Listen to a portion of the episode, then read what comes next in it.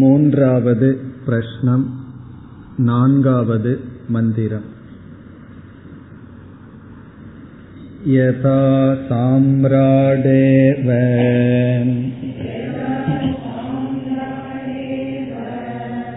अधिकृतान् विनियुङ्क्ते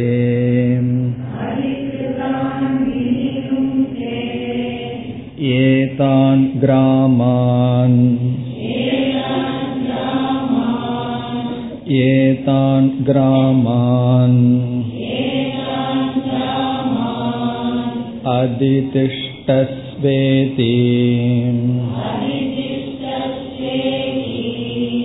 एवमेव एष प्राणः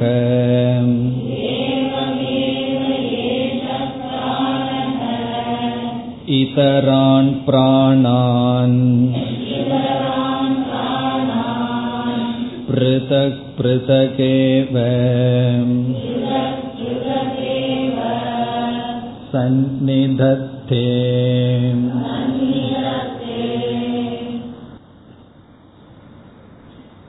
இந்த மூன்றாவது கேள்வியானது பிராண தத்துவத்தை பற்றியது சென்ற இரண்டாவது கேள்வியில் பிராண தத்துவத்தின் பெருமையும் ஸ்துதியும் பேசப்பட்டது. இங்கு பிராணனுடைய சொரூபம் பேசப்படுகின்றது. பிராணனுடைய சொரூபம் என்று சொல்லும் பொழுது எப்படியெல்லாம் பிராணன் செயல்பட்டு என்னென்ன தன்மைகளுடன் இருக்கின்றது என்பது மட்டுமல்லாமல் இந்த பிராண தத்துவம் மித்தியா தத்துவம். இது சத்தியமல்ல என்பதும் இங்கு கூறப்படுகின்றது எப்படி என்றால் முதல் கேள்வியே எங்கிருந்து இந்த பிராணன் தோன்றியது என்பது. இந்த பிராணனினுடைய ஜென்மம் கேட்கப்பட்டது. இதிலிருந்து எது பிறக்கின்றதோ அது அழியும் மாறும் என்பது நமக்கு தெரிகிறது. இந்த மூன்றாவது கேள்விகளுக்குள் ஆறு கேள்வி இருக்கின்றது என்று பார்த்தோம். அதில் முதல் கேள்வி சமஷ்டி வெஷ்டி பிராணன் எப்படி எதனிடமிருந்து தோன்றியது என்று. அதற்கு இங்கு கொடுக்கப்பட்ட பதில் ஆத்மனக ஏஷக பிராணக ஜாயதே. ஆத்ம தத்துவத்திடமிருந்து இந்த பிராணனானது ஜாயதே தோன்றியுள்ளது. பிறகு ஆத்மாவிடமிருந்து இந்த பிராணன் தோன்றியுள்ளது என்றால் தோன்றிய பிராணனுக்கும் காரணமாக இருக்கின்ற ஆத்மாவுக்கும் எப்படிப்பட்ட சம்பந்தம் என்ற பேச்சு வரும்பொழுது இங்கு பதில் கூறப்பட்டது சாயாவது. ஒரு பொருளுக்கும் அதனுடைய நிழலுக்கும் என்ன சம்பந்தமோ அந்த சம்பந்தம் என்று இந்த சாயா உதாகரணத்தின் மூலமாக இந்த பிராண தத்துவமானது சாயா நிழலை போல நிஜமல்ல என்று காட்டப்பட்டது. பிறகு இரண்டாவது பகுதி இரண்டாவது கேள்வி எப்படி அல்லது என்ன காரணத்தினால் வியஷ்டி பிராணனானது சரீரத்திற்குள் புகுந்தது. அல்லது ஒரு ஜீவன் என்ன காரணத்தினால் பிராணனை உடையவனாக இருக்கின்றான். அதற்கு மூன்றாவது மந்திரத்தில் பதில் வந்தது. அஸ்மின் சரீரே மனோகிருதேன ஆயாதி. இந்த உடலில் மனோகிருதேன மனதினால் தோன்றியுள்ளது. உடலுக்குள் வந்தது. இந்த இடத்தில் நாம் பார்த்தோம் மனதினால் என்றால் மனம் என்ற சொல்லிலிருந்து சங்கல்பத்துக்கு செல்ல வேண்டும். சங்கல்பத்திலிருந்து காமத்துக்கு செல்ல வேண்டும். காமத்திலிருந்து கர்மத்துக்கு செல்ல வேண்டும். ஆகவே எதனால் ஒரு ஜீவன் பிராணனுடன் இருக்கின்றான் என்றால் கர்ம வசத்தினால் அவனுடைய கர்ம வினையினால் ஒருவன் ஜீவித்துக் கொண்டு இருக்கின்றான். இது இரண்டாவது கேள்விக்கான பதில். மனோகிருத்தேன என்பது கர்ம நிமித்தேன. கர்மத்தினுடைய நிமித்தத்தினால் நாம் உயிரோடு இருக்கின்றோம். இத தெரிஞ்ச உடனே ஓரளவு நமக்கு பயம் போயிடணும் என்னுடைய கர்மவினை இருக்கிற வரைக்கும் யாரும் என்னுடைய பிராணனை வாங்க முடியாது எடுக்க முடியாது. எடுக்கணும்னு நானே நினைச்சாலும் அது முடியாது. காரணம் கர்மத்தினாலதான் பிராணன் இந்த உடலில் ஒட்டி இருக்கின்றது. கர்மவின முடிஞ்சது யாரும் என்ன செய்ய முடியாது? பிராணனை இந்த உடலில் நிறுத்த முடியாது. அந்த கருத்து இங்கு வந்தது. இனி மூன்றாவது எவ்விதம் ஐந்தாக பிரிந்து உடலை காக்கின்றது என்பது ஆத்மானம் வா பிரவிபஜ்ய கதம் பிராதிஷ்டதே. தன்னை எப்படி ஐந்தாக பிரித்து கொண்டு உடலை காக்கின்றது என்பது மூன்றாவது பகுதி. அதற்கு நான்காவது மந்திரத்திலிருந்து ஆறாவது மந்திரம் வரை பதில் வருகின்றது. சென்ற வகுப்பில் நான்காவது மந்திரத்தை நாம் அறிமுகப்படுத்தினோம். இதில் என்ன சொல்லப்படுகின்றது? ஒரு உதாகரணம் கொடுக்கப்படுகின்றது. எப்படி ஒரே சக்தியுடைய பிராணன் ஐந்து சக்தியாக பிரிந்து செயல்படுகிறது என்ற விதத்தில். அதற்கு என்ன உதாகரணம்? இந்த ஒரு முழு ராஜ்யத்துக்கு அரசனாக இருப்பவனிடம் ஒரே ஒரு சக்தி அந்த ராஜாதான் அனைத்துக்கும் தலைவன். ஆனால் அந்த ராஜா என்ன செய்கின்றார்? தன்னுடைய சக்தியை பகிர்ந்து கொடுக்கின்றார். நீ இந்த தேசத்தில் இந்த காரியத்தை பார். நீ இந்த கிராமத்தில் இந்த காரியத்தை பார் என்று ஒரு ராஜா தன்னுடைய சக்தியை எப்படி பகிர்ந்து கொடுக்கின்றாரோ அதுபோல பிராணன் தன்னுடைய சக்தியை தன்னை ஐந்தாக பிரித்து ஆங்காங்கு உடல்களிலிருந்து தன்னுடைய காரியத்தை செய்கின்றது. அதுதான் அதற்கு இங்கு உதாகரணம் ஆரம்பத்தில் வருகின்றது. யதா சாம்ராட் ஏவ எவ்விதம் ராஜா அதிகிருதான் அதிகாரிகளை வினியுங்தே அந்தந்த இடத்தில் பொருத்துகின்றார். அந்த ராஜா என்ன சொல்லி பொருத்துகின்றார்? ஏதான் கிராமான் ஏதான் கிராமான் அதிதிஷ்டஸ்வ. இந்த கிராமத்துக்கு நீ சென்று பாதுகாப்பாக இரு. இந்த கிராமத்துக்கு நீ சென்று பாதுகாப்பாக இரு. அதிதிஷ்டஸ்வ என்றால் நீ அதை பாதுகாப்பாயாக. இது ஏவம். இது வந்து உதாகரணம். இனி ஏஷக பிராணக இந்த பிராணன் இதரான் பிராணான். மற்ற பிராண சக்திகளை பிருதக் பிருதக் ஏவ தனித்தனியாக சந்நிதத்தே. சந்நிதத்தே என்றால் காரியத்தை செய்ய வைக்கின்றது. வினியுங்தே என்று பொருள்.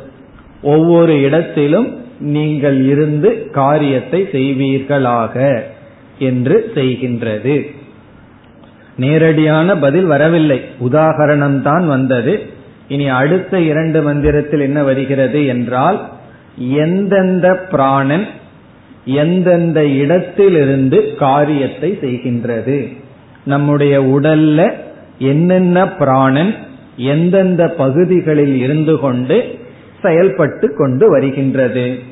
என்று அடுத்த இரண்டு மந்திரத்தில் வருகின்றது இப்பொழுது நாம் ஐந்தாவது மந்திரத்திற்கு செல்கின்றோம் பாயூபஸ்தே பானம்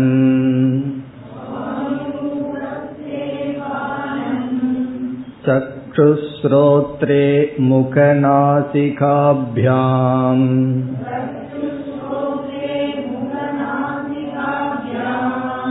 प्राणस्वयं प्रातिष्ठते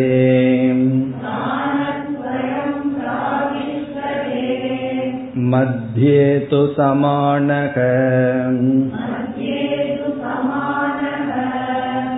एषः एतत् हुतम् अन्नम्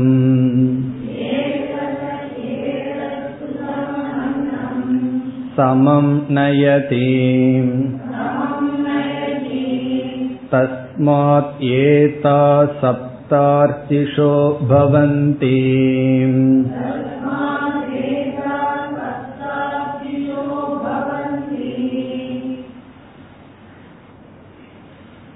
ஐந்து விதமான பிராணன் என்று நமக்கு தெரியும் பிராணக அபானக சமானக உதானக வியானக என்றெல்லாம் நாம் படித்துள்ளோம்.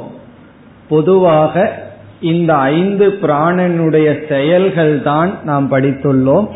இந்த இடத்தில் இந்த ஐந்து பிராணன்களினுடைய ஸ்தானமும் கூறப்பட்டிருக்கின்றது.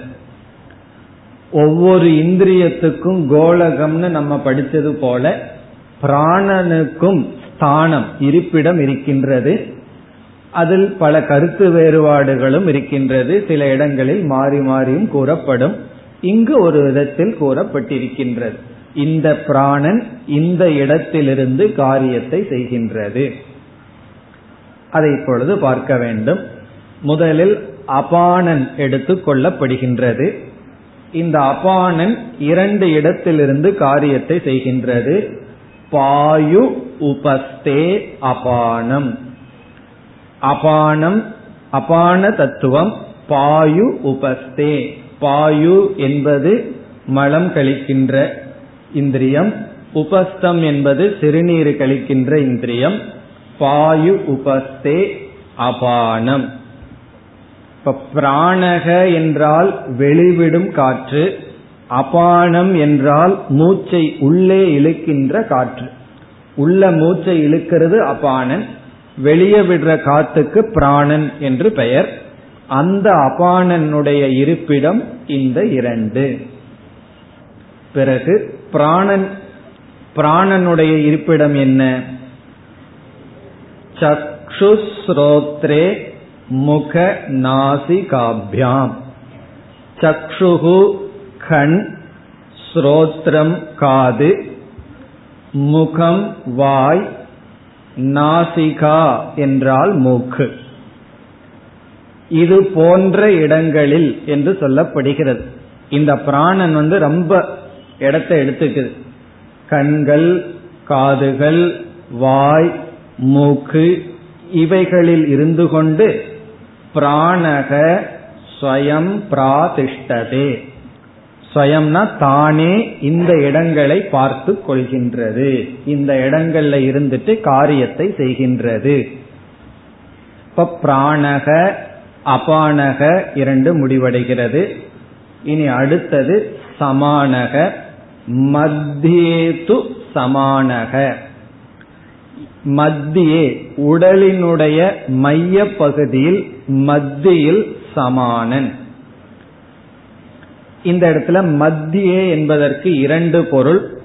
ஒன்று உதரே நம்முடைய வயிற்றில் நம்முடைய வயிற்றில் இருந்து கொண்டு. ஏன்னா சமானந்தான் நம்முடைய உணவை ஜரிக்க வைக்கின்ற.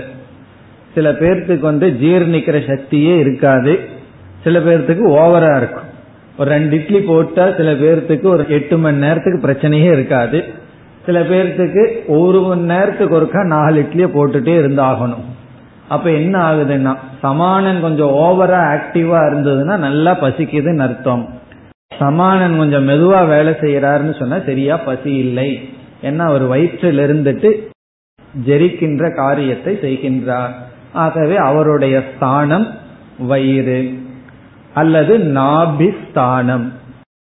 நாபிஸ்தானம் இங்கு மத்தியம் என்று சொல்லப்படுகிறது.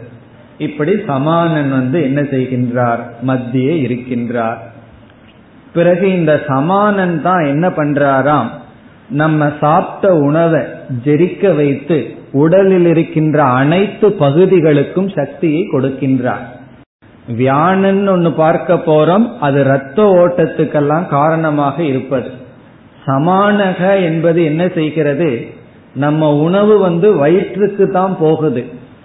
ஆனால் வயிற்றுக்கு போற உணவை உடலில் இருக்கின்ற அனைத்து அங்கங்களுக்கும் எவ்வளவு சக்தி தேவையோ அதை சரியா கொடுக்கணும். இப்ப சில பேர் வந்து காலில் ரொம்ப வேலை இருக்கு ரொம்ப தூரம் நடப்பார்கள். அப்ப அவங்களுக்கு இந்த சமானம் என்ன பண்ணணும்? காலுக்கு கொஞ்சம் அதிக சக்தியை கொடுக்கணும். சில பேர் டை படிச்சிட்டு இருப்பார்கள். அவங்களுக்கு கைக்கு ரொம்ப வேலை காலுக்கும் உடம்புக்கும் வேலை இல்லை. இப்ப அதிக சக்தியை கைக்கு கொடுத்தாகணும். அப்படி ஒவ்வொருவரும் ஒவ்வொரு அங்கத்தை அதிகமாக பயன்படுத்துவார்கள். இப்ப என்ன செய்யணும்? யார் எந்த அங்கத்தை அதிகமாக பயன்படுத்துகிறார்களோ அதையெல்லாம் பார்த்து இந்த பக்ஷபாதம் எல்லாம் இல்லாம சரியா என்ன செய்யணும்? சமானன் வந்து சக்தியை வந்து எல்லாத்துக்கும் கொடுக்கணும்.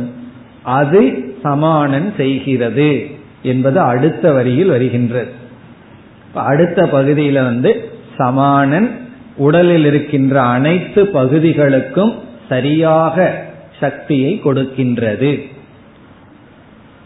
ஏஷக ஹி ஏஷகங்கிற சொல் சமானனை குறிக்கின்றது. ஏஷக சமானக ஹி ஏதத் ஹுதம் அன்னம். ஏதத் என்றால் இந்த ஹுதம் என்ற சொல்லுக்கு புக்தம் என்று பொருள். ஹுதம்னா சாப்பிட்ட. சாப்பிட்றதுக்கே என்ன சொல்லுவார்கள் தெரியுமோ? பிராணாக்னி கோத்திரம் என்று சொல்வார்கள் சாப்பிட்றதுக்கு பேரே பிராணாக்னி கோத்திரம். அதனால யாராவது என்ன செய்து கொண்டிருந்தீர்கள் வீட்லன்னு சொன்னா என்ன சொல்லணும்? பிராணாக்னி கோத்திரம் பண்ணிட்டு இருக்கேன்னு சொல்லணும். அப்படின்னா என்ன? சாப்பிட்றதே ஒரு பெரிய யாகமா செய்யணும்னு அர்த்தம். அவ்வளவு கவனமா எப்படி செய்யணுமோ அப்படி செய்யணும். அதனாலதான் ஹுதம் என்றால் வயிற்றுக்கு அர்ப்பணம் செய்யப்பட்ட அத புக்தம் அன்னம். அந்த அன்னத்தை சமம் நயதி. சமமாக அது எடுத்து செல்கிறது. அதனாலதான் இதற்கு பேரு சமானக. நம்மளும் எல்லா விதத்திலையும் சமானனா இருக்கணும். எல்லாத்துக்கும் சமமாக இருக்க வேண்டும். சமத்துவம் யோக உச்சதே. யோகம்ங்கிறதே சமத்துவம் தான் அப்படி இந்த சமானனுடைய வேலை என்னன்னா நம்ம உட்கொண்ட உணவை சமமாக சமமாக என்றால் எல்லா இடத்துக்கும் ஒரே அளவுன்னு அர்த்தம் அல்ல. எந்த இடத்துக்கு எவ்வளவு தேவையோ அவ்வளவு. அதுதான் சமம் அர்த்தம். மகாபாரதத்துல வந்து குந்தி வந்து தன்னுடைய மகள்களுக்கு பிரிச்சு கொடுப்பார்கள் அல்லவா உணவு? அதை என்னன்னு சொல்லணும். சமம்னு தான் சொல்லணும். ஏன்னா கிடைக்கிற உணவுல பாதிய பிரிச்சு பீமனுக்கு போயிடும் மீதி தான் மற்றவங்களுக்கு வரும். அப்ப குந்தி என்ன செய்துள்ளால் தன்னுடைய குழந்தைகளுக்கு சமமாக கொடுத்தால் என்றால் அந்தந்த வயிறுக்கு எவ்வளவு தேவையோ அவ்வளவு கொடுக்கிறது தான் சமம். அதுபோலதான் இங்கு இந்த சமானன் உடலில் உள்ள ஒவ்வொரு பகுதிக்கும் சமமாக கொடுக்கின்றது. அதனாலதான் பார்த்தோம்னா உடல்ல வந்து ஒவ்வொருவரும் ஒவ்வொரு அங்கத்தை அதிகமாக பயன்படுத்துவார்கள். அந்த அங்கம் அதிகமாகவும் பெருசாகிறது இல்லை அதிகமாகவும் சின்னதாகிறது இல்லை இப்ப கையையே ரொம்ப பயன்படுத்திட்டு இருந்தா அதுக்கு வந்து கிடைக்கிற ஒரே அளவு உணவு கிடைச்சிட்டு இருந்தா என்ன ஆகும்? கை கொஞ்ச நாள்ல இல்லாமையே போயிடும் காரணம் என்ன? அதை அதிகமா பயன்படுத்தி இருக்கோம் அப்படி இல்ல. அப்போ ஒரு அங்கத்தை பயன்படுத்தாமையே இருந்தா அது அப்படியே பெருசாயிட்டே இருக்கும். அப்ப ரொம்ப பேர்த்துக்கு தலை பெருசாயிட்டே வந்துடும் காரணம் என்ன? பயன்படுத்தாமையே இருந்தாங்கன்னு வச்சுக்கோமே. சாப்பாடு மட்டும் போயிட்டு இருக்கும் யூஸ் பண்ணாமையே வச்சிருந்தா பெருசாயிரும். அப்படி இல்லை. ஒரு இடத்துக்கு ஒரு ஆர்கனுக்கு வந்து செயல் இல்லைன்னா அந்த இடத்துல இந்த சமானம் என்ன பண்ணும்? நீ வேலை செய்யறது இல்லை அதனால உனக்கு இவ்வளவுதான் சாதம். இவ்வளவுதான் சக்தின்னு கொடுக்காது. அப்படி சமம் நயதி. இப்படி சமமாக நடப்பதனால் என்ன நேரிடுகிறது? தஸ்மாத் ஏதாகா சப்த அர்த்திஷக பவந்தி. தஸ்மாத் ஆகவே. அதாவது சமான பிராணன் தேவையான அளவு உடலில் இருக்கின்ற அங்கங்களுக்கு சக்தியை கொடுப்பதனால் ஏதாகா இந்த சப்த ஏழு அர்ச்சிஷக. ஏழு அக்னி.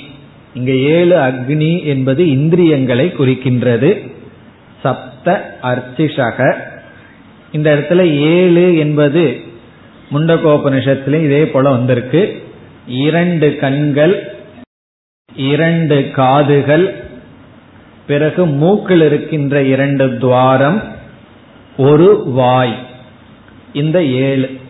இவைகள் வந்து இந்திரியங்களையும் உடலையும் குறிக்கின்றது. பவந்தி என்றால் பிரபவந்தி செயல்படுகின்றது. இந்த ஏழு இந்திரியங்களும் அதாவது அனைத்து இந்திரியங்களும் ஒழுங்காக செயல்படுகின்றது.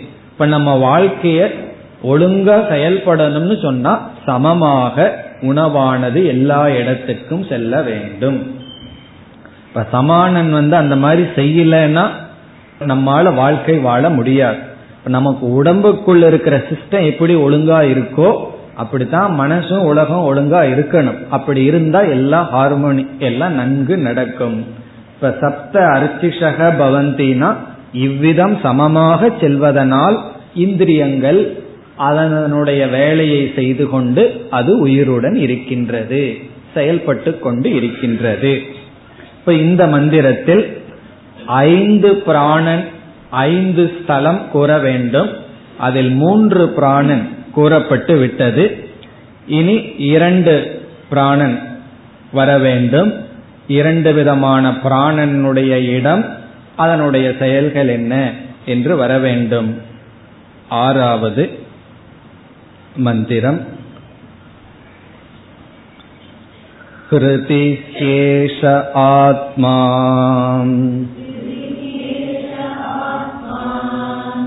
अत्र एतत् एकशतम्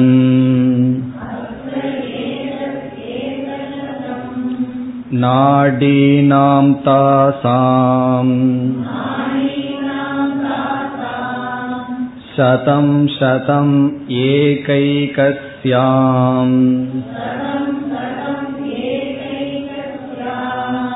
द्वासप्ततिर्द्वासप्ततिः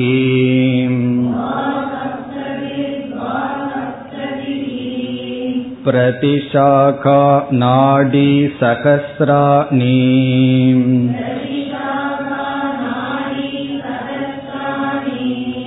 भवन्ति आसु व्यानश्चरति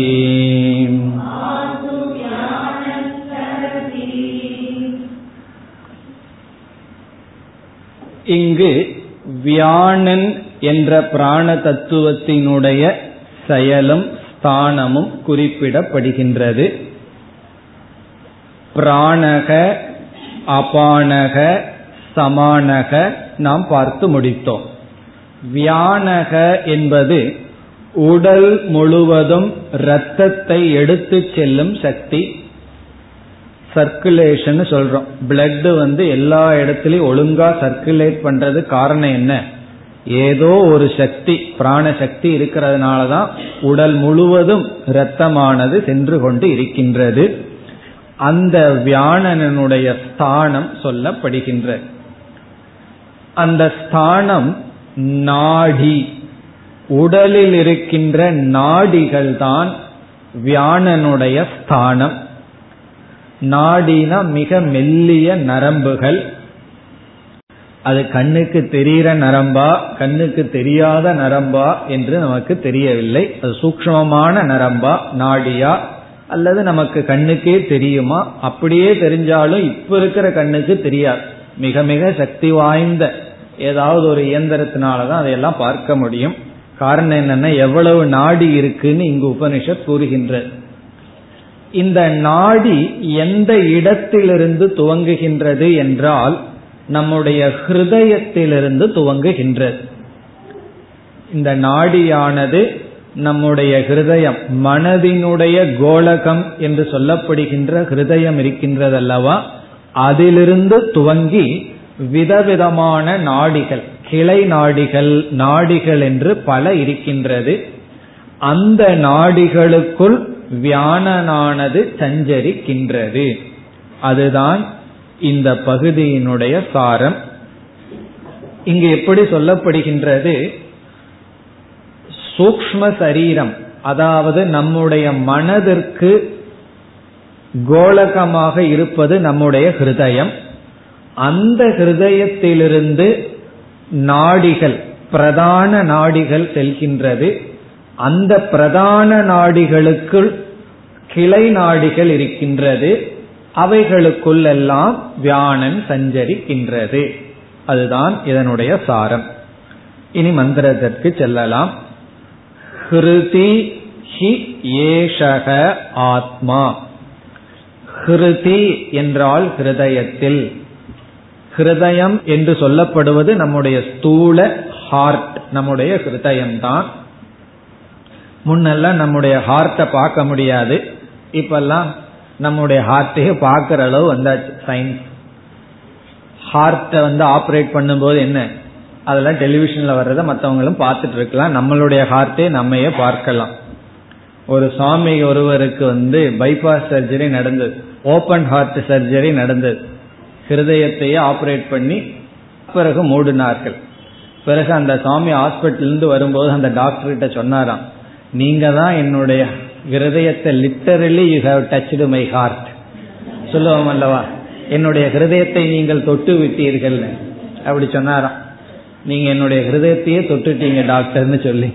அப்படி அந்த ஹிருதயம்தான் இங்கு கோலகமாக சொல்லப்படுகிறது. அதில் ஏஷக ஆத்மா. இந்த ஆத்மா என்பது சூக்ம சரீரம். இந்த சூக்ம சரீரமானது குடிகொண்டிருக்கின்றது. நம்முடைய சூக்ம சரீரம் இந்த ஹிருதயத்துல தான் குடிகொண்டு இருக்கின்றது. அதனாலதான் மனசுன்னு சொல்லும்போது நம்ம எரியாம நெஞ்சில கை வைப்போம். யாரும் தலையில கை வைக்கிறது இல்லை ஏதாவது தேவையில்லாத பண்ணிட்டோம்னா தான் தலையில கை வைப்போம். நல்லது அப்படின்னு சொல்லும் பொழுது என் நெஞ்ச தொட்டு சொல்றேன் மனசை தொட்டு சொல்றேங்கும் போது யாரும் தலைக்கு கை போறதில்லை. காரணம் என்ன? இயற்கையா சாஸ்திரம் என்ன சொல்கின்றது? ஹிருதயத்துலதான் சூக்ம சரீரம் இருக்கின்றதாம். அங்க வந்து நாடிகள் எல்லாம் எவ்வளவு இருக்கு எப்படி பிரிகின்றது என்று இப்பொழுது சொல்லப்படுகிறது. அஸ்திர கிருதையே ஏதத் இந்த ஏகசதம். ஏகசதம் நாடிகள் இருக்கின்றது. சதம்னா நூறு ஏகம்னா ஒன்று. இப்ப இந்த இடத்துல இரண்டு பொருள் கொள்ளப்படுகின்றது ஒரு நூறு அப்படின்னு என்ன அர்த்தம்? நூறுன்னு அர்த்தம். இப்ப ஏக சதம் என்றால் ஏகம் சதம் ஹண்ட்ரட் நூறு பிரதான நாடிகள் இருக்கின்றன என்று ஒரு பொருள். இனி ஒரு பொருள் இனி ஒரு ஆசிரியர் எடுத்துக்கொள்கின்றார் ஏக அதிக சதம். அப்படின்னு என்ன? நூத்தி ஒன்று. இப்ப ஏக சதம்ங்கிறதுக்கு ரெண்டு பொருள் எடுத்துக்கலாம். நூறுன்னு ஒரு பொருள் நூத்தி ஒன்று என்றும் ஒரு பொருள். Hundred or hundred and one நூறு அல்லது நூத்தி ஒன்று. நம்ம எதை வேணாலும் எடுத்துக்கலாம். அது என்னன்னா பிரதானமான நாடியாம் எனக்கு எது சரின்னு தெரியலையேன்னு வருத்தம் எல்லாம் பட வேண்டாம். இதனால நமக்கு மோட்சம் எல்லாம் கிடைக்க போறதில்லை. நூறோ நூத்தி ஒன்னோ அது எவ்வளவோ இருந்துட்டு போகட்டும். நூறு அல்லது நூத்தி ஒன்று பிரதான நாடியாம் பிறகு என்ன ஆகுது நாடீனாம் தாசாம் சதம் சதம். இந்த நூறு அல்லது நூத்தி ஓரு நாடிகள் மீண்டும் நூறு நூறாக பிரிகின்றது. சதம் சதம். நாடினாம் தாசாம். இவைகள் நூறு நூறாக பிரிகின்றன. அப்ப கணக்கு போடுங்க பார்ப்போம். எவ்வளவு? என்றால் பத்தாயிரம் வரும். அல்லது பத்தாயிரத்தி நூறு. நூத்தி ஒரு நாடின்னு சொன்னா பத்தாயிரத்தி நூறு. நூறு நாடினா பத்தாயிரம் நாடிகள். இப்ப வந்து பிரதான நாடி வந்து நூறு. அந்த நூறு நூறாக பிரிகின்றது ஒவ்வொன்றும். அதோட நிக்கிதா.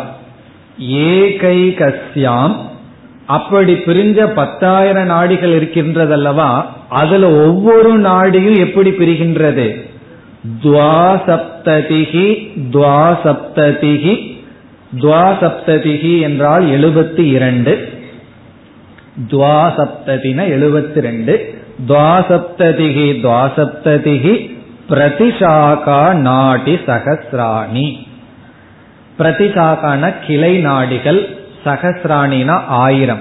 அதாவது முதல்ல நூறு நாடி அது நூறாக பிரிகின்றது. ஒவ்வொரு நாடியும் நூறு நூறா பிரியுது. அந்த பிரிந்த ஒவ்வொரு நாடியும் எழுபத்தி இரண்டு ஆயிரம் நாடிகளாக பிரிகிறது. பிரிஞ்ச நூறு நாடி அதாவது பத்தாயிரம் நாடிகள் அதுல ஒவ்வொன்று எவ்வளவா பிரியுது? பிரதிசாக்கா துவாசப்ததி சகசிராணி எழுபத்தி இரண்டாயிரம் நாடிகளாக பிரிகின்றது. அதுக்கெல்லாம் கணக்கு போடுறதுக்கு நம்ம கிட்ட கம்ப்யூட்டர் கிடையாது. புரிஞ்சுக்க வேண்டியதுதான். அவ்வளவு அதிகமா நாடிகள் இருக்கின்றது. பவந்தி பிரதிசாக்கா நாடி துவாசப்ததி சகசிராணி பவந்தி. இதெல்லாம் எதற்குனா? ஆசு இதில் வியானக சரதி. வியானனானது சஞ்சரிக்கின்றது. இதற்குள்ள வியானன் சஞ்சரிக்கின்றது. இதோட என்ன முடிவடைகிறது? வியானனும் எங்கு இருக்கின்றார்? எப்படி சஞ்சரிக்கின்றார்ங்கிறது முடிவடைகிறது. உதாரணனை நாம் இங்கு சேர்த்திக் கொள்ள வேண்டும். அது இங்கு குறிப்பிடப்படவில்லை. அந்த உதாரணன் கழுத்து என்ன செய்யுமோ அதற்கு எதிர்ப்பதமா செய்யறது தான் உதாரணனுடைய வேலை. உதாரணன் வந்து இந்த ரிவர்சல் மற்ற பிராணம் ஒண்ணு செஞ்சது அப்படின்னா உதாரணன் வந்து அதற்கு எதிர்மறையா செய்யும். நமக்குள்ளேயே ஒரு ஆள் இருந்துட்டு ஆப்போசிட்டா பண்ணிட்டு இருக்கார் ஆனால் அது எப்ப பண்ணுவார்னா எப்ப தேவையோ அப்பதான் பண்ணுவார். மற்ற நேரத்துல பண்ண மாட்டார். எப்படி என்றால் இப்ப நம்ம உணவை சாப்பிட்றோம். நம்ம சிரசாசனம் பண்ணிட்டு சாப்பாட்டை சாப்பிட்டாலும் என்ன ஆகும் தெரியுமோ? அது வயிற்றுக்குள்ளதான் போகும். அப்போ வயிறு என்ன செய்கின்றது? உணவை வந்து இழுக்கிறது. இழுத்து வைத்து கொள்கின்றது. சில சமயங்கள்ல உடல்ல ஏதாவது நோய் வரும்போது உணவு என்ன ஆகின்றது? அப்படியே வாமிட்டா வெளியே வருது. அப்ப வெளியே வரணும்னா அதற்கு ஒரு பிராண சக்தி வேணும். அதை செய்யறது தான் உதாரணம். அப்படி அதே போல தும்மல் வருவது கண்ணீர் வருவது இப்படி உடலை பாதுகாப்பதற்காக உடலுக்குள் இருக்கின்ற சிலதையெல்லாம் வெளித்தள்ளுகின்ற சக்தி ஆப்போசிட்டா செயல்படுற சக்தி தான் உதாரணம். சில பேர்த்துக்கு அது ஓவரா செயல்பட ஆரம்பிச்சிடும். உடனே என்ன பண்ணணும்? சாப்பிட்றதெல்லாம் வாமிட் ஆயிட்டே இருந்தா என்ன பண்ணணும்? உடனே உதாரண சக்தியை கொஞ்சம் அரெஸ்ட் பண்ணி வைக்கணும். பிறகு இந்த உதாரணனுடைய கடைசி செயல் என்னவென்றால் மரண காலத்தில் இந்த உதாரணன் தான் அனைத்து பிராணங்களையும் சூக்ம சரீரங்களையும் எடுத்துக்கொண்டு உடலிலிருந்து வெளியேறும். இப்ப உடலிலிருந்து வெளியேறும் சக்தி உதாரணன் இப்ப உதாரணனுடைய கடைசி வேலை அல்லது உதாரணனுடைய முக்கிய பங்கன் என்னன்னா மரண காலத்தில் உடலிலிருந்து இந்த சூக்ம சரீரத்தை பிரித்தல். அதனாலதான் சில பேர் வந்து பெட்ல இருப்பார்கள் போகவும் மாட்டார்கள். அதே சமயத்தில் அவங்களால ஒன்றும் பண்ண முடியாது. அப்ப என்ன செய்வார்கள்?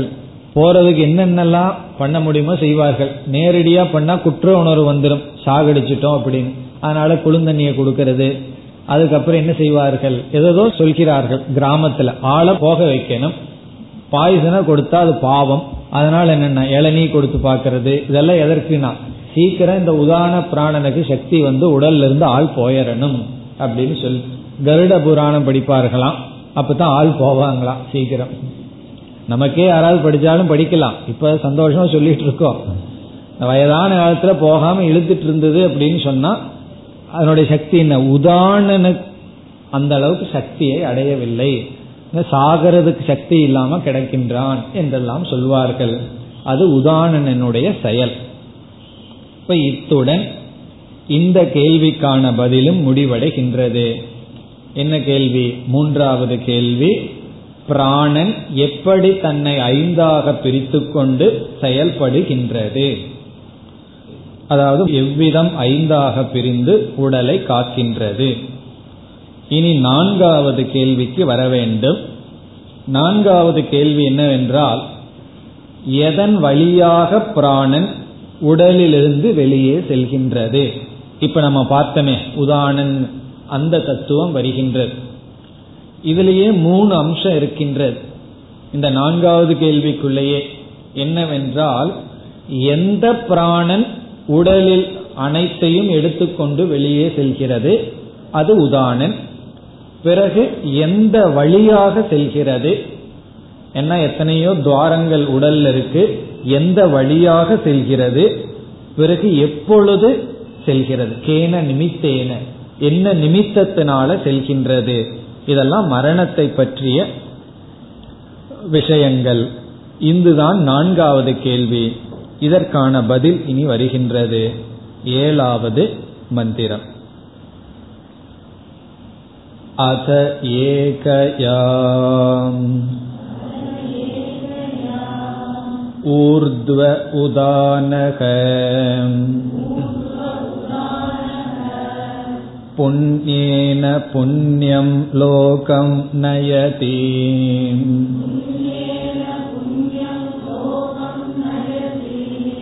पापेन पापम् उभाभ्याम् एव मनुष्यलोकम्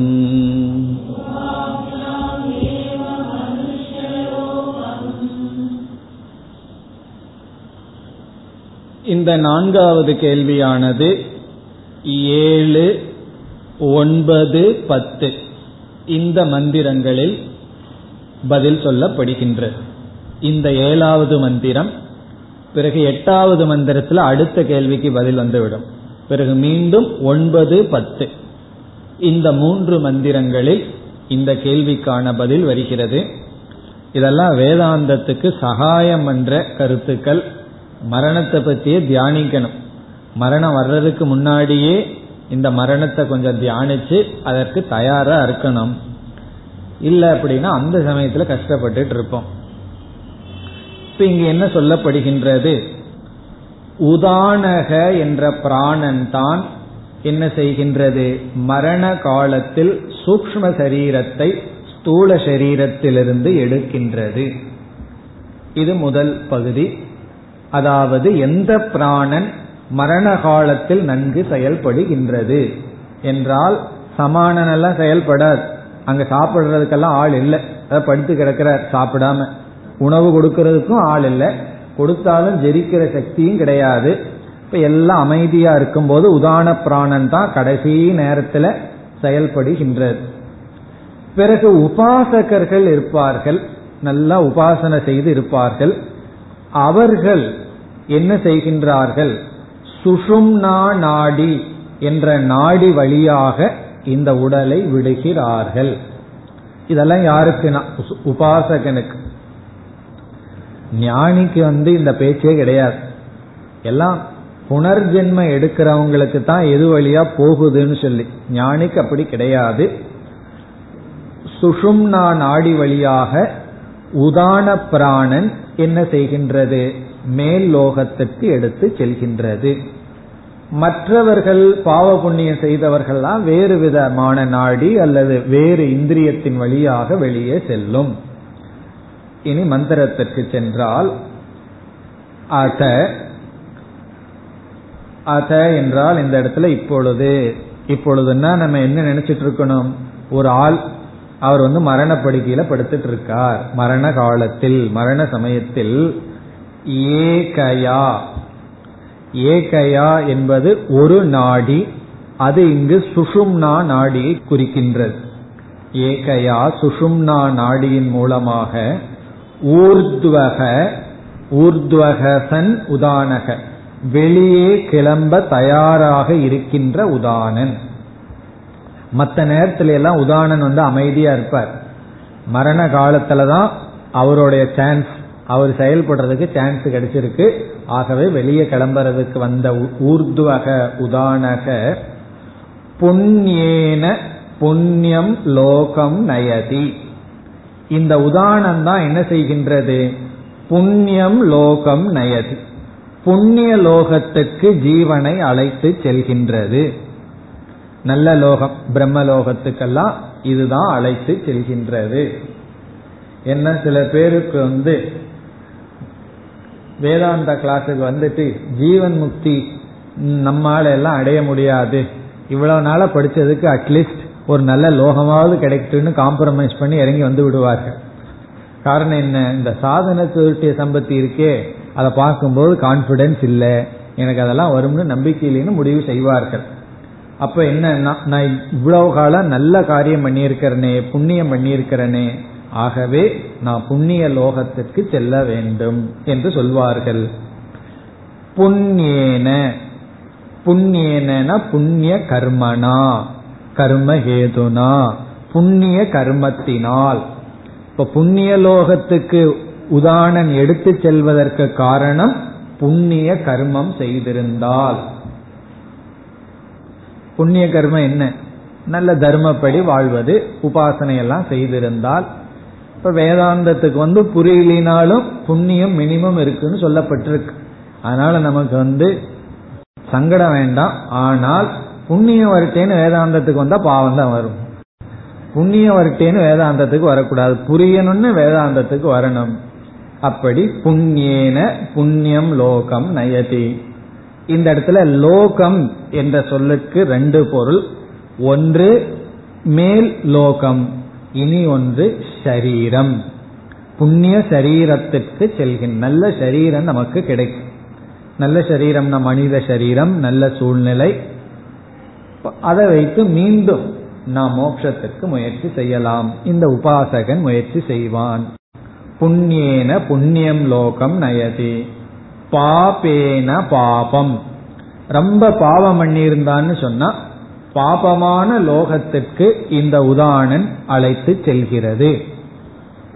புண்ணியேன புண்ணியம் பாபேன பாபத்தின் விளைவாக பாபம். இந்த இடத்துலயும் பாப யோனி. பாப பலனாக வருகின்ற கீழான சரீரங்கள்.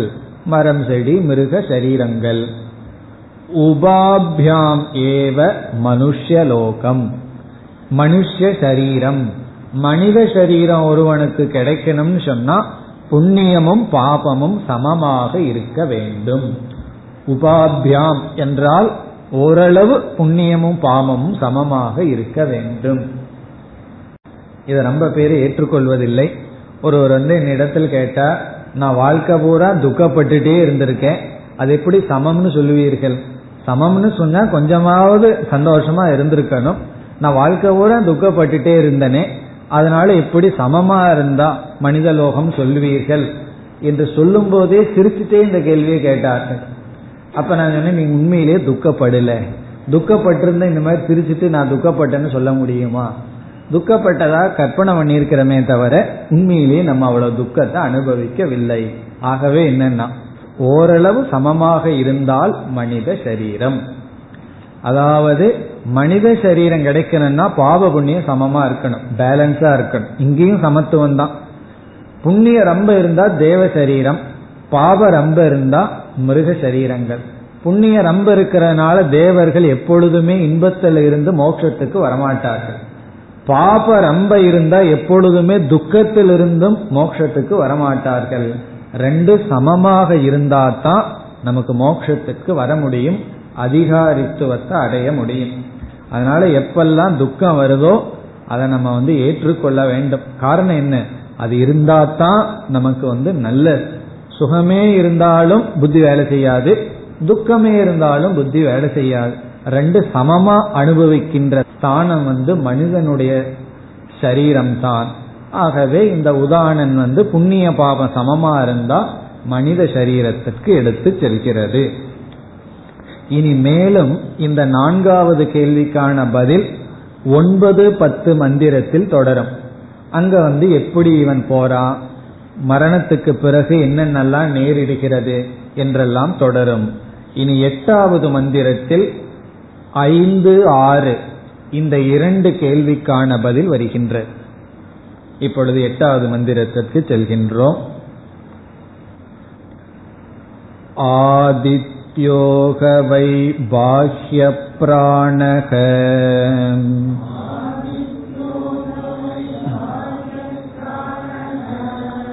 உதயதீம். ஏஷ ह्येनम् चाक्षुषं प्राणम् अनुगृह्णानः पृथिव्यां या देवता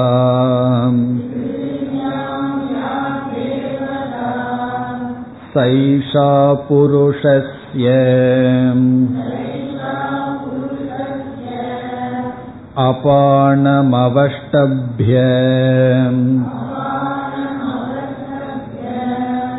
अन्तरा यदाकाशः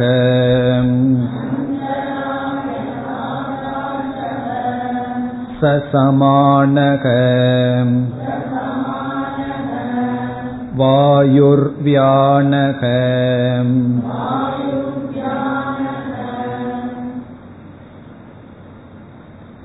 ஐந்தாவது கேள்வி ஆறாவது கேள்வி இந்த இரண்டு கேள்விக்கும் பதில் இங்கு வருகின்றது இனி ஐந்தாவது கேள்வி என்ன ஆறாவது கேள்வி என்ன என்று பார்க்க வேண்டும் ஐந்தாவது கேள்வி சமஷ்டி பிராணன் வெளி உலகை எப்படி காப்பாற்றுகிறது? ஆறாவது கேள்வி வியஷ்டி பிராணன் நம்முடைய உடலை எப்படி பாதுகாக்கின்றது? வெஷ்டி பிராணன் உடலை எப்படி காக்கின்றது? சமஷ்டி பிராணன் வெளி உலகத்தை எப்படி காக்கின்றது? இந்த இரண்டும் மிக சுலபமானது. ஆகவே இந்த இரண்டு கேள்விக்கான பதிலும் இந்த மந்திரத்தில் வந்துள்ளது. எப்படி என்றால் வெஷ்டி பிராணன் ஐந்து விதமாக பிரிந்து உடலை காக்கிறது. அது ஏற்கனவே வந்த கருத்து தான் பிராணக அபானக சமானக வியானக உதானக என்று பிரித்து உடலை காக்கின்றது. சமஷ்டி பிராணன் இந்த சமஷ்டி பிரபஞ்சத்தில் விதவித தத்துவமாக இருந்து கொண்டு இந்த உலகத்தையும் உடலையும் காக்கின்றது. இங்கு சமஷ்டி பிராணன்னா கிரண்ய கர்ப்பன் வெஷ்டி பிராணக என்றால் ஜீவக. இந்த வெஷ்டி பிராணங்கிறது ஜீவ தத்துவம் சமஷ்டிங்கிறது ஹிரண்ய கர்ப்ப தத்துவம். இங்கு என்ன சொல்லப்படுகிறது? சமஷ்டி பிராணன் அந்தந்த வெஷ்டி பிராணனுக்கு அதிஷ்டானமாக இருந்து கொண்டு பாஷ்யம் ஆந்தரம் வெளி உலகத்தையும் இந்த சரீரத்தையும் காப்பாற்றுகின்றது. என்று சொல்லப்படுகிறது. இப்பொழுது ஒவ்வொரு பிராணனுக்கும் யார் யார் அதிர்ஷ்டான தேவதை என்று இங்கு சொல்லப்பட்டுள்ளது. அதை பார்த்துவிட்டு மந்திரத்திற்கு செல்லலாம். இப்பொழுது வெஷ்டையில் பிராண தத்துவம். இந்த பிராணனுக்கு சமஷ்டியாக இருப்பது ஆதித்யக. ஆதித்யன் சமஷ்டியாக இருப்பார் யார்? நம்முடைய வெஷ்டி பிராணனுக்கு. பிறகு அபானன். நம்முடைய வெஷ்டி அபானனுக்கு தேவதையாக இருக்கின்ற சமஷ்டி பிராணன் பிருத்திவி. பூமி தத்துவம். முதல்ல சூரியன் இரண்டாவது பூமி மூன்றாவது சமானக. இந்த சமானனுக்கு ஆதாரமாக இருக்கின்ற தத்துவம் ஆகாஷக. இடைவெளி ஆகாச தத்துவம். நான்கு வியானக. இந்த வியானனுக்கு சமஷ்டியாக இருப்பவர் வாயு வாயு தத்துவம். ஐந்து உதானக. அந்த உதானனுடைய சமஷ்டி அக்னிகி தேஜக. அல்லது நாம் வேறு விதத்தில் சொன்னால் அந்த ஹிரண்ய கர்ப்பன் அல்லது விராட் புருஷனுடைய பிராணன் ஆதித்யன் அந்த சமஷ்டி தேவதையினுடைய அபானன் பிருத்திவி அந்த சமஷ்டி தேவனுடைய சமானக ஆகாஷக அந்த சமஷ்டி தேவதாவினுடைய வியானக வாயுகு அந்த சமஷ்டி தேவதாவினுடைய உதானன் அக்னி என்று சொல்லலாம்.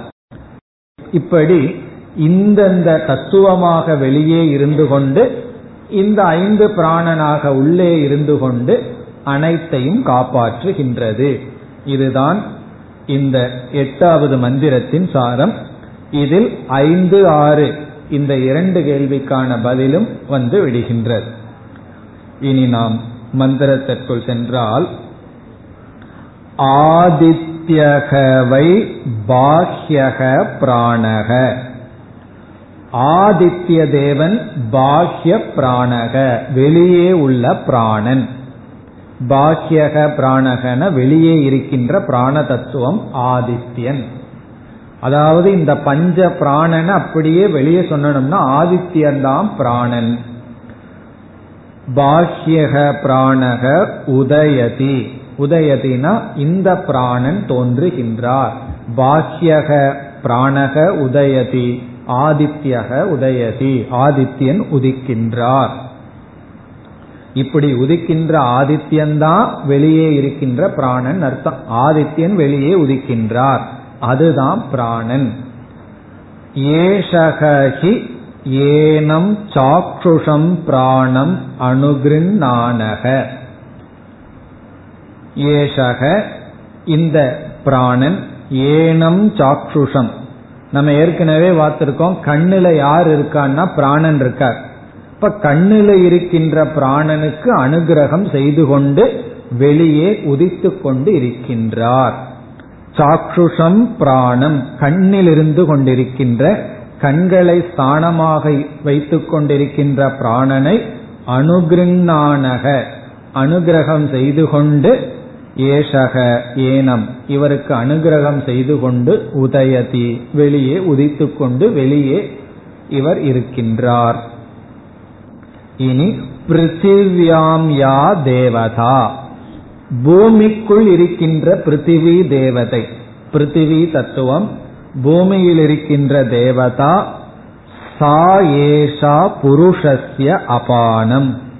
அவஷ்டபிய அந்த இந்த தேவதை தான் மனிதனுடைய அபானத்தை பிடித்து கொண்டு பாதுகாத்து கொண்டு இருக்கின்றார். அப்ப பூமி தத்துவம்தான் நம்முடைய அபானனுக்கு அனுகிரகம் செய்து கொண்டிருக்கின்றது. அவஷ்டபிய என்றால் அதை பிடித்து கொண்டு பாதுகாத்து கொண்டு இருக்கின்றது அந்தரா எத் ஆகாஷக சக சமானக. அந்தரான இடையில் எந்த ஆகாசம் இருக்கின்றதோ அது சமானன். இடையில் இருக்கின்ற ஆகாசங்கள் இடைவெளி எதுவோ அது சமானன். வாயுகு வியானக. வாயு தத்துவம் வியானன். பிறகு அடுத்த மந்திரத்தில் முதல் பகுதியில் தேஜஸ்தான் உதானன் என்று சொல்லி பிறகு மரணத்தை பற்றிய கருத்தானது தொடர்கிறது. ஒன்பதாவது மந்திரம். தேஜோகவாவ உதானக.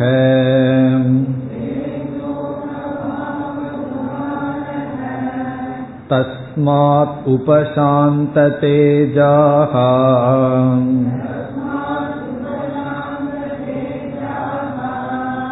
पुनर्भवम् इन्द्रियैर्मनसि सम्पद्यमानैः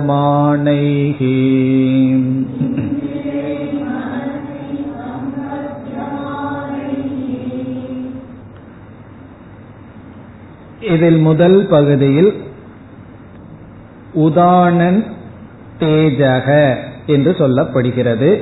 தேஜகவாவ உதானக இது சென்ற மந்திரத்தினுடைய தொடர்ச்சி. சென்ற மந்திரத்தில் வந்து சொல்லப்பட்டதனுடைய தொடர்ச்சி உதானன் அக்னி தத்துவம்.